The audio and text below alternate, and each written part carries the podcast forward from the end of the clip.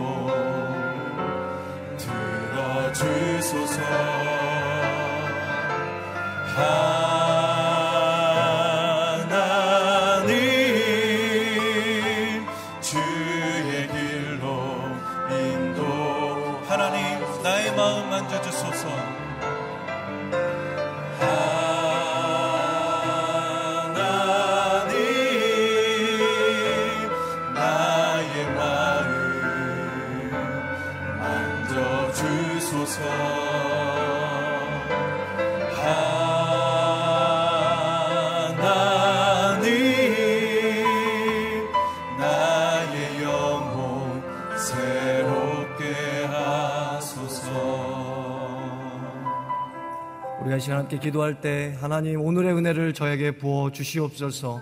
하나님의 말씀을 통하여 기도를 통하여 하나님께서 부어 주시는 오늘의 은혜가 제 마음을 새롭게 하고 제 생각을 새롭게 하고 제 영혼을 새롭게 하여 주시옵소서. 함께 기도하시겠습니다. 살아계신 하나님 이 시간 아버지 하나님을 베풀어 주셔서 오늘의 은혜를 부어 주시옵고 그 하나님이 주신 그 오늘의 은혜로 말미암아 저희들의 영혼이 새롭게 되게 아버지 하나님 축복하여 주시옵소서.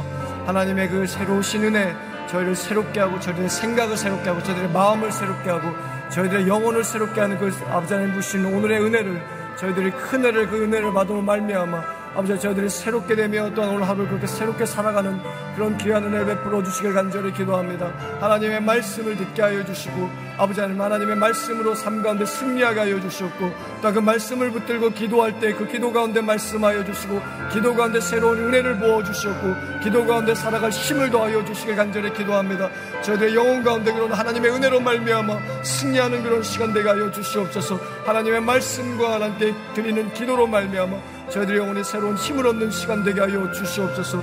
주께서 은혜 베풀어 주시길 간절히 기도합니다. 주의 은혜를 더하여 주옵소서. 하나님의 크신 은혜 오늘의 은혜를 더하여 주옵소서. 살아계신 하나님 이 시간 어제의 은혜가 아닌 오늘의 은혜를 부어 주시옵소서. 그래서 하나님 하나님의 말씀으로 저희들 힘을 얻으며 또한 하나님께 기도함으로 새롭게 되는 시간 되게 하여 주옵소서. 예수님의 이름으로 기도하옵나이다.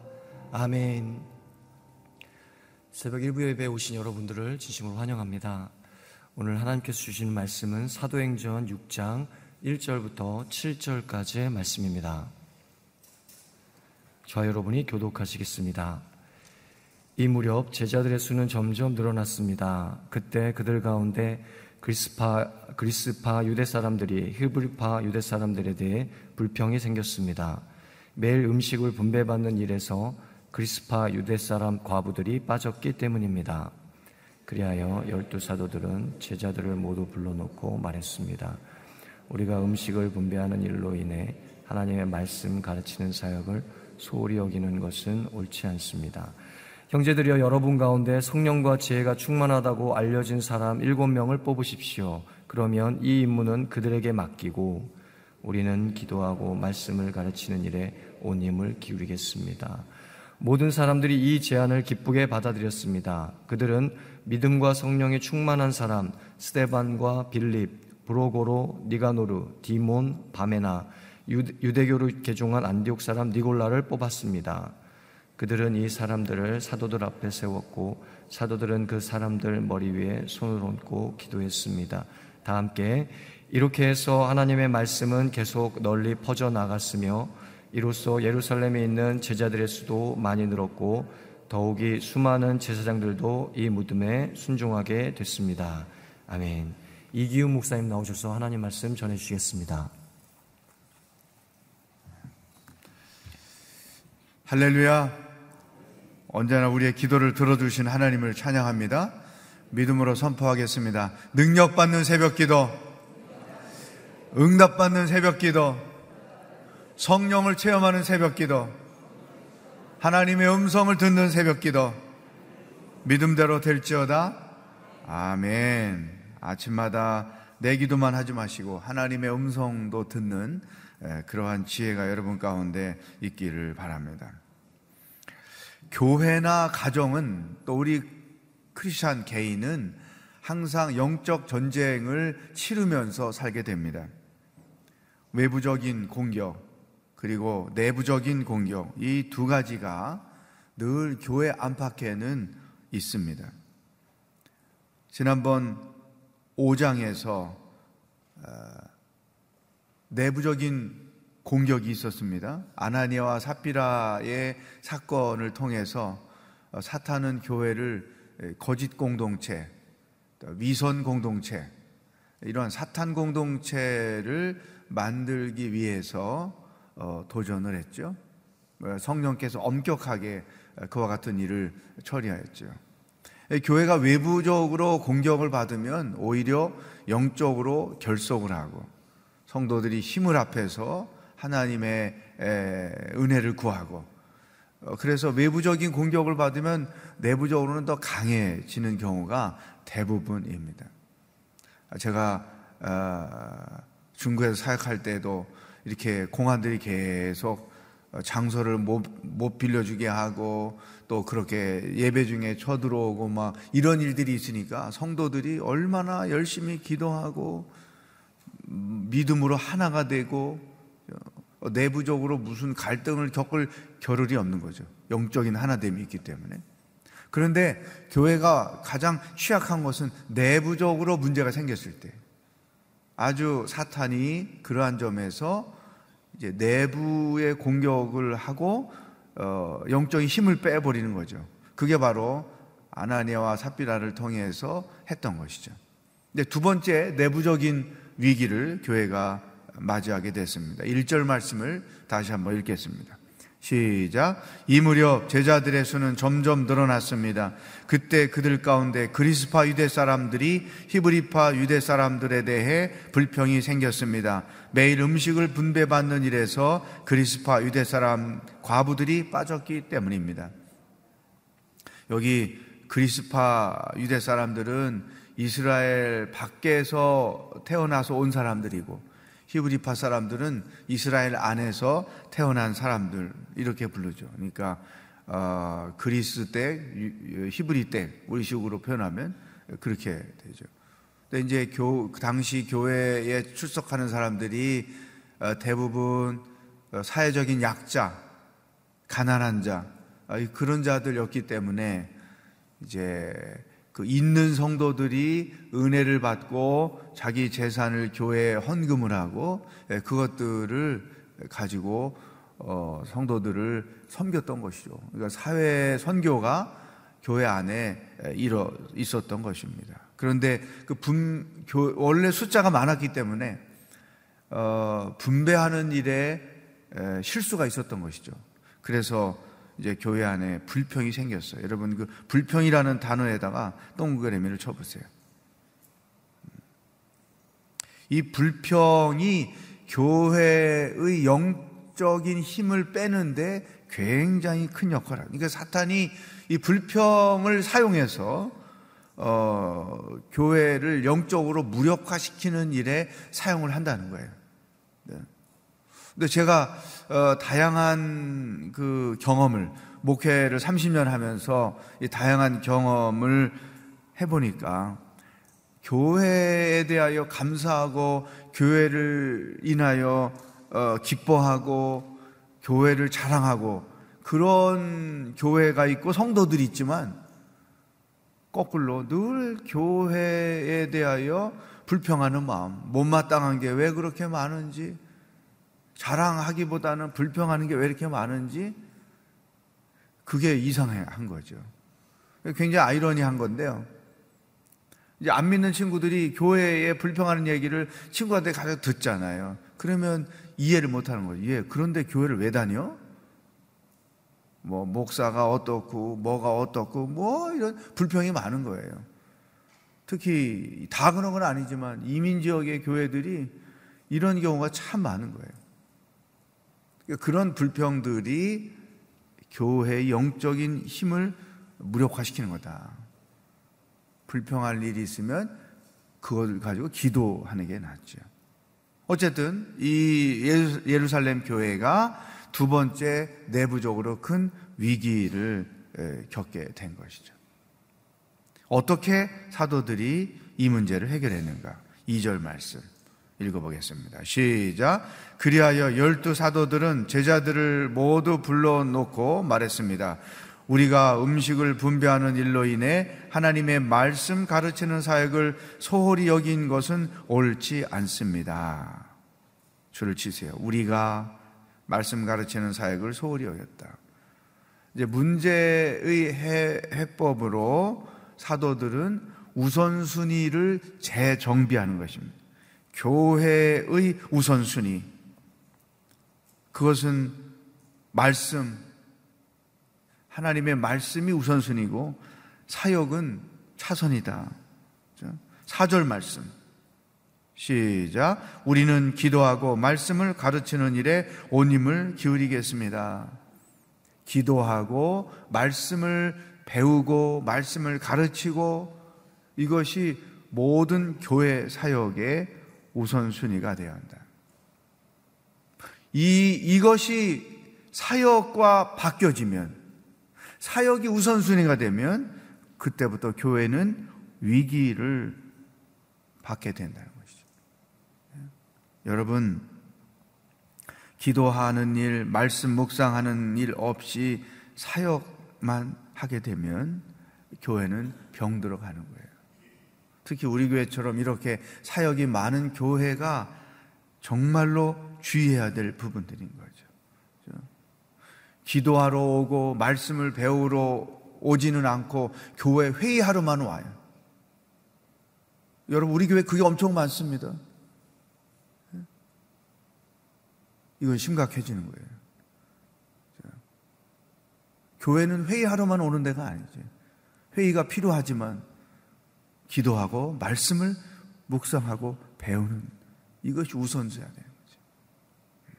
또 교회 섬기는 사역자들이 사역에만 치중하고 기도 열심히 안 하고 말씀 묵상 열심히 안 하면 그 교회는 병들기 시작하는 거죠. 이런 예루살렘 교회가 겪었던 일들이 그 교회에 나타나는 거죠. 기도 많이 하고 말씀 묵상 많이 하고 그 말씀 안에서 사는 자들이 모여진 사역은 늘 은혜가 흘러가고 하나님의 사랑이 흘러가게 돼 있어요. 근데 이 앞에 이 두 가지 중요한 거 빠지고 사역만 하고 회의만 하면 늘 악유가 생겨날 수밖에 없다는 것이죠. 성령님이 그 회의를 주장하지 않아요. 그 사역을 성령이 주장하지 않아요. 사람이 주장하는 것이죠. 사도들이 교회 안에서 무엇이 중요한지를 재정비하는 것이죠. 그래서 기도와 말씀 가르치는 일을 우선으로 하고 이것이 우리들의 삶의 최고 개인의 삶에서도 기도하고 말씀 묵상하는 것이 하루의 우선순위가 됩니다. 두 번째, 사도들이 이 교회 안에 내적인 문제를 해결하는 방법으로 3절 이런 것을 선택했습니다. 시작. 형제들이여 여러분 가운데 성령과 지혜가 충만하다고 알려진 사람 일곱 명을 뽑으십시오. 그러면 이 임무는 그들에게 맡기고 효과적인 조직을 만들었습니다. 그것이 집사 제도라는 것이죠. 일곱 명의 집사를 뽑아서 그들로 인하여 일을 나누어 하게 하고 사도들은 기도와 말씀에 우선순위를 두고 하게 하고. 근데 여기서 이제 오늘 우리에게 주시는 세 번째 말씀. 이 집사라는 직분을 이제 교회를 섬기는 리더들로 우리는 이해하는 거죠. 이 교회를 섬기는 리더들이 어떤 기본적인 소양을 갖추어야 하는가?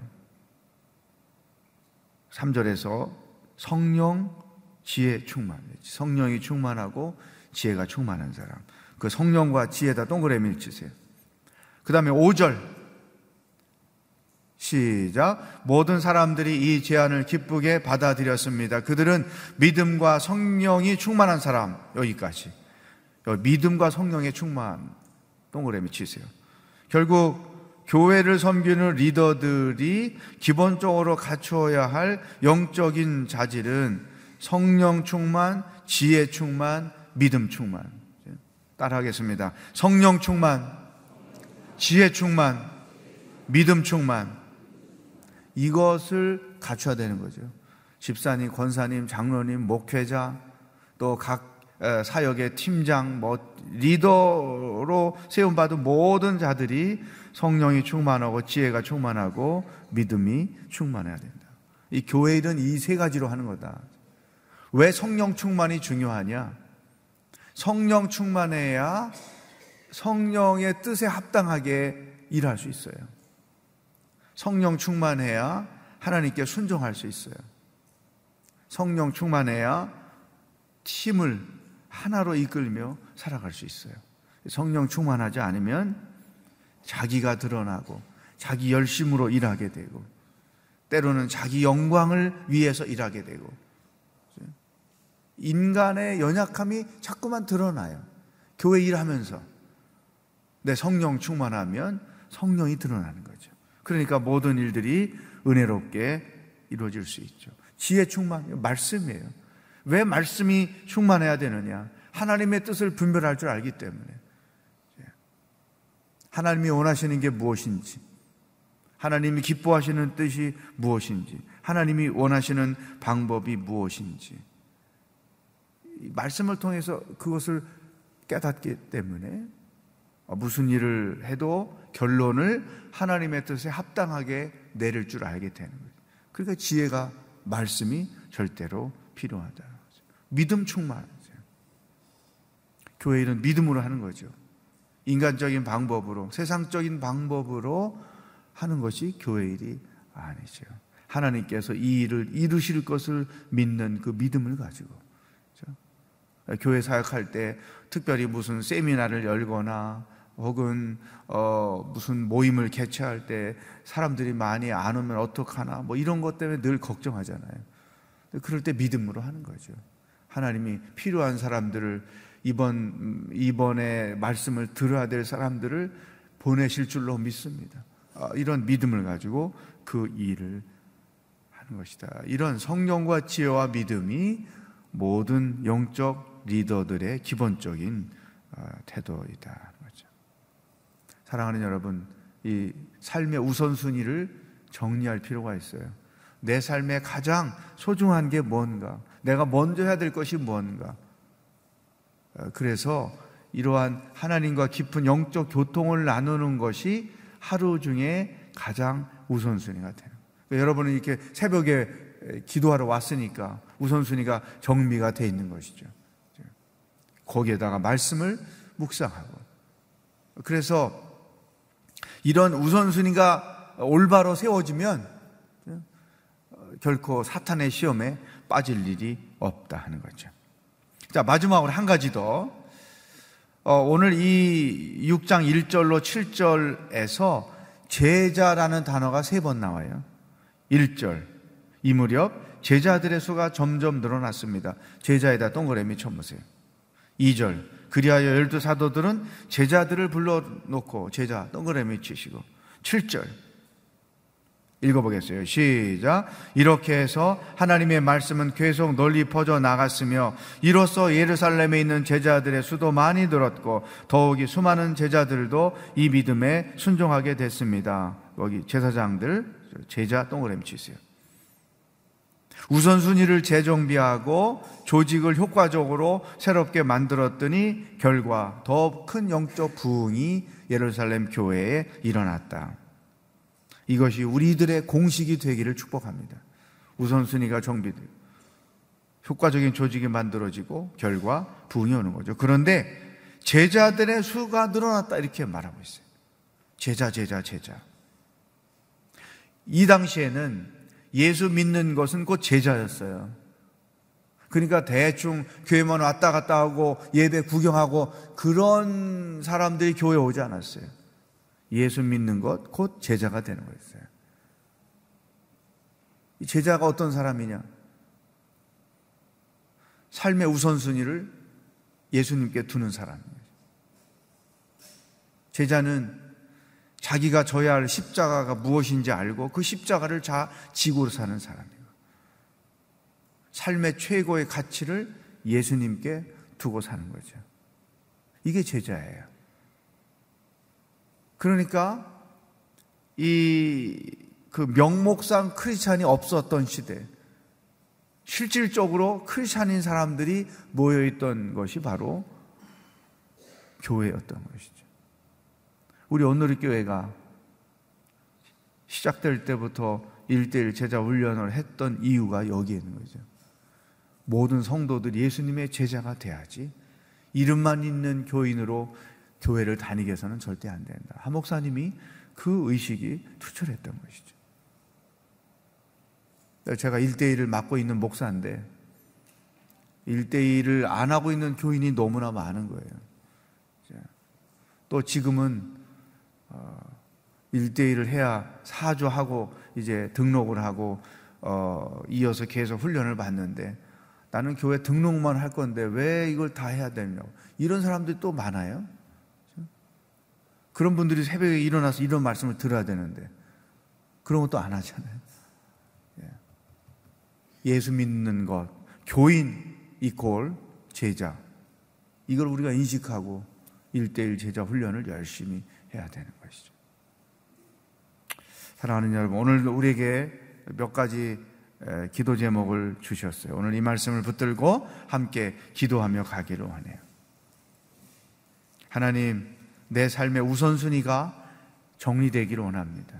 기도하고 말씀을 묵상하는 것이 나의 우선순위요, 우리 교회 사역의 우선순위가 되게 하여 주시옵소서.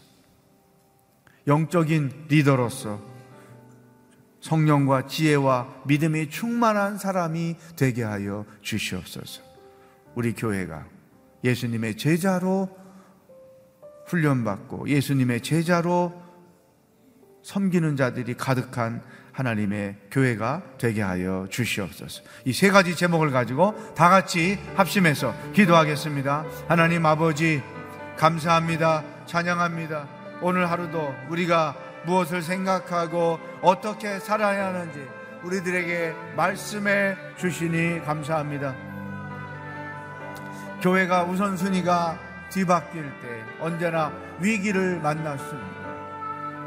우리 개인의 삶의 우선순위가 올바로 정리되게 하여 주옵소서. 기도하고 말씀을 묵상하는 것이 우리 삶의 우선이 되게 하시고 사역이 차선이 되게 하여 주시옵소서. 교회 기도하러 오고 말씀을 배우러 오고 그리고 사역을 하러 와야지 사역만 하러 오고 회의만 하러 오면 이것은 온전하신 하나님의 뜻이 아닌 줄로 분명히 믿습니다. 오 하나님, 우리 교회 리더들이 많습니다. 모든 리더들이 지혜가 충만하고 성령이 충만하고 믿음이 충만한 사람들로 세워주시고 이러한 자들로 인하여 하나님의 교회가 온전히 건강하게 세워가도록 인도하여 주시옵소서. 아버지 하나님 또한 제자가 많아졌습니다. 우리 교회가 예수님의 제자로 가득한 교회가 되게 하여 주옵소서. 이름만 있는 교인이 아니라 이제 하나님 예수 그리스도 안에서 참된 제자로 사는 자들로 가득한 교회가 되도록 오늘의 교회를 축복하시고 사용하여 주시옵소서. 할렐루야. 나라 민족을 위해서 기도하겠습니다. 북미 정상회담 또 선거 떠들썩하던 일들이 이제 다 지나갔습니다. 하나님 이제부터가 중요합니다. 우리나라가 마땅히 가야 할 길을 가게 하시고 우리나라가 하나님 은혜 아래 늘 지켜지게 하여 주시고 이 민족이 정말로 성숙해지는 민족이 되도록 우리나라를 주께서 인도하여 주시옵소서 다 같이 기도하겠습니다. 하나님 아버지, 대한민국이 하나님의 사랑 안에 있고 하나님의 은혜 아래 있고 하나님의 그늘 안에 있음을 분명히 믿습니다. 민족이 나아갈 길을 인도하여 주옵소서. 마땅히 민족이 해야 할 일들을 하며 나가게 하여 주옵소서. 마땅히 되어야 할 나라가 되어서 더 성숙한 나라가 되어서 정말로 하나님의 영광을 위하여 세계 복음화를 위하여 온전히 쓰임 받는 나라로 세워져 갈 수 있도록 주께서 우리나라를 축복하시고 우리나라를 인도하시고 우리나라를 하나님의 은혜로 더 붙잡아 주시옵소서. 하나님 아버지 오늘 하루도 어떻게 살아야 하는지 말씀해 주시니 감사합니다. 삶의 우선순위를 다시 한번 정리하는 하루가 되게 하여 주옵소서. 기도하고 말씀을 묵상하는 것이 삶의 우선이 되게 하여 주시고 회의하고 사역하는 것이 삶의 우선이 되지 않도록 주님 저희들을 고쳐 주시옵소서. 믿음이 충만하고 성령이 충만하고 지혜가 충만한 영적 리더로서 주님 주신 사역을 감당하는 사람들 되어지도록 우리 오늘 교회 모든 직분자들을 사역의 리더들을 붙잡아 주시옵소서. 오늘도 하루 동행하실 주님을 기뻐하며 예수 그리스도의 은혜와 하나님 아버지의 사랑과 성령의 교통하심이 말씀을 통해 우선순위를 정리하고 하나님 안에서 살기로 결단하는 기도하는 모든 사람들 머리 위에 복음을 들고 수고하시는 선교사님들과 하나님의 구원을 기다리고 있는 북한 땅의 백성들 머리 위에 영원히 함께 하시길 축원하옵나이다. 아멘.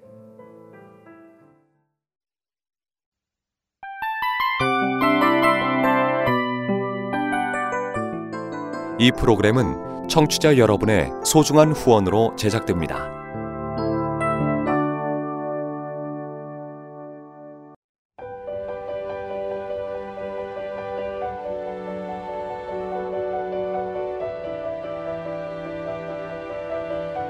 세상에는 수많은 교회들이 있지만 더 깊이 있는 말씀 강해를 찾기 위해 크기로만 교회를 선정하지 않습니다.